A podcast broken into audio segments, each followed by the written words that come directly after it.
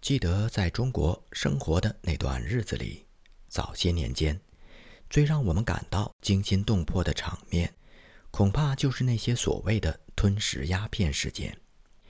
这些事件通常指中国人的自杀行为，不分昼夜，一天二十四个小时之内，随时都可能有人请我们前去救助自杀者。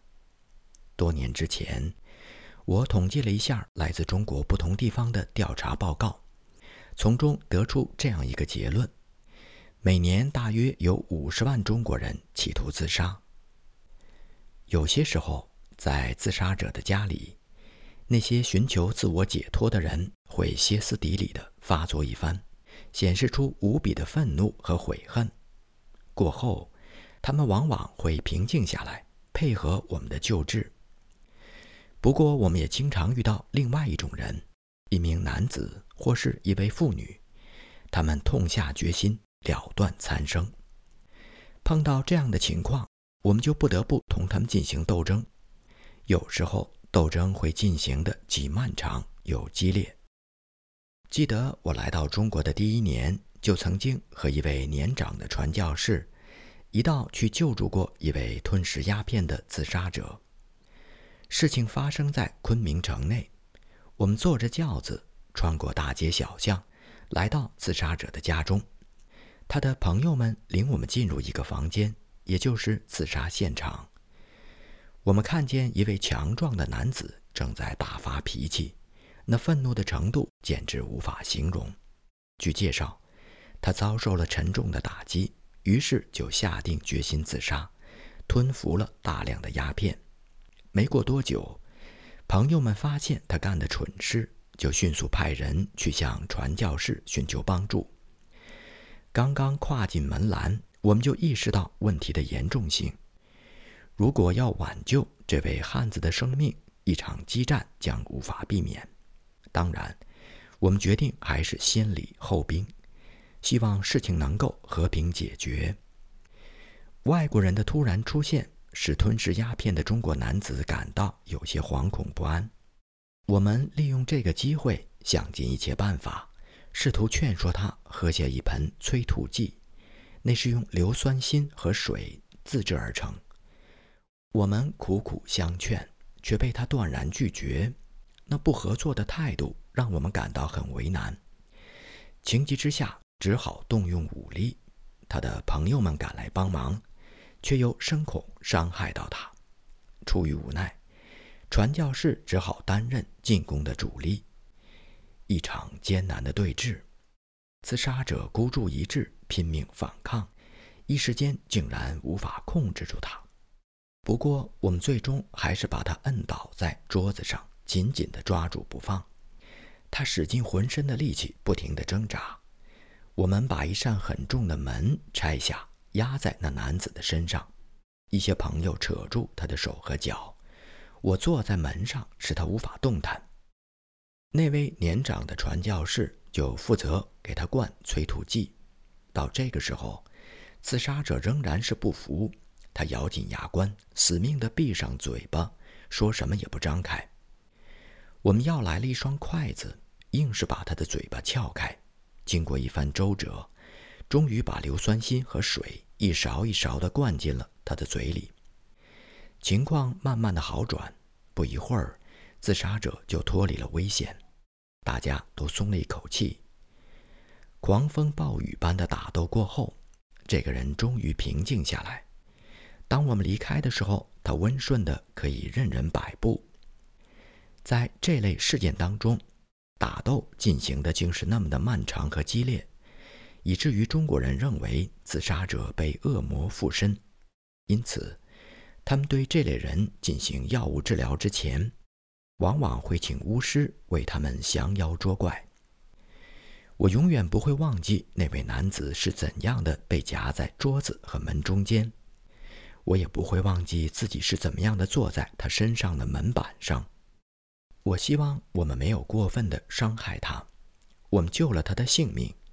然而，我们也的确伤害了他。事隔不久，某个星期天的清晨，我被人叫去独自去处理另外一桩吞食鸦片的事件。在一所小房子里，我看见一位悲痛欲绝的母亲，她的儿子，一位大约二十岁上下的青年人，由于身遭不幸，吞食了大量鸦片，如果不及时救治，就会毒发身亡。可怜的母亲向我求助，我好言劝慰，告诉他我此行的目的就是为了救他的儿子，然后请他把我领到他儿子所在的房间。我们顺着梯子来到阁楼上，只看见一位男青年躺在那里。像多数类似的事件一样，鸦片已经使他变得昏昏沉沉，这是一个非常危险的信号。我设法把他叫醒，扶他坐起来，同时也准备好一盆硫酸锌和水。他显得非常温顺。我把药递过去，我认为这个病例很快就会处理好。几分钟之内就可以解决问题。我甚至都在想象回家的情景，及时赶回小小的布道所，还没有耽误做早礼拜。年轻人从我手中接过盆，迟疑了一会儿，看样子很紧张，仿佛是在考虑是不是该一口气喝下那令人作呕的东西。我在一旁鼓励他，满怀希望地等待着。然而情形却急转直下。刹那间，小伙子变得异常愤怒，他把手中的盆狠狠地扔出了阁楼，摔得粉碎。尽快处理此事的希望也随着被他抛到地上，砸成泡影。我只好准备战斗。由于只有我一个人，或者说基本上只有我一个人，因为在这场格斗当中，我不可能寄希望于那位母亲。这使我意识到自己有必要。因地制宜，用巧计取胜。一个念头在我脑海当中闪现：想必眼前的这位老兄和大多数的中国人一样，都非常迷信。他也一定像绝大多数中国人那样，认为传教士是洋鬼子，就是来自西洋的鬼怪。于是我拿定主意，只要有可能，我就要利用他的迷信思想，将他制服。如果他真的认为我来自阴曹地府的话，我正好可以装扮成阎王，看看阎王爷能不能救他的命。自杀者已经把盆扔出了阁楼，我刚刚配置的药水全都被他毁了。他开始移动，紧盯着我，等待着我下一步的行动。现在该是我出手了。我瞪大眼睛盯着他，同时又慢慢的把长辫子。盘绕到前额上，然后再一点一点把宽大的袖子卷起来。那天我穿的是一件蓝色的中国式长衫。年轻人焦虑不安地注视着眼前所发生的这一切，他有点害怕了。他想知道我究竟要干什么。为了进一步增加他的恐惧，我夸张地做着每一个动作，眼睛瞪得大大的，死死地盯住他不放。对于一个迷信的中国人来说，最可怕的莫过于外国人的眼睛。我有一位朋友在中国旅行的时候，曾经有好心人一再劝说他带上枪支，他却回答说：“无论在什么时候，我的蓝眼睛总会比一把手枪更让中国人感到惧怕。”现在，喜剧和悲剧同时上演，我充分发挥自己的想象力。在我脑海当中，阎王有多么凶恶，我看上去就会有多么可怕。然而，在我内心当中，却迸发出一阵阵的大笑。这种场面真是太荒谬了。病人开始退缩，很显然他已经茫然不知所措，只需要一声怪叫，就可能把他化为灰烬。我把袖子高高的挽起，伸出两只胳膊。尽量的张着手指，就像正在捕食的贪婪的鸟儿，挥舞着爪子去抓取猎物。我的两只眼睛仍然死盯着他不放。我向后退了一两英尺左右，伴随着我能够想象得出的最恐惧的叫喊，又跳上前去，对着不听话的自杀者怒吼起来。当时我真想坐在地上，痛痛快快的大笑一场。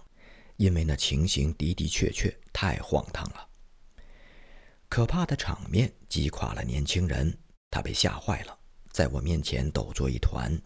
机不可失，我迅速地配置好硫酸锌溶液。这一次，盆没有被扔出阁楼去。紧接着，我又把温水加入盆中。最后，他终于脱离了危险。我向那位母亲告辞，返回布道所，并及时赶上了早礼拜仪式上的布道。当天下午，我又去探望病人。小伙子正躺在火塘边。早上的经历让他精疲力竭，没有任何反抗的迹象。实际上，他很感谢我能够不辞辛劳地去救他。不知道他现在怎么样了。当他回首往事，想起在很久很久以前的那个星期天的清晨，发生在小阁楼上那段精彩的故事的时候，会有什么样的感受呢？事实上，扮演阎王去救助吞噬鸦片的人，我只尝试过这一次。在那之后，我就一直没有机会再一次成功的重复我的妙计了。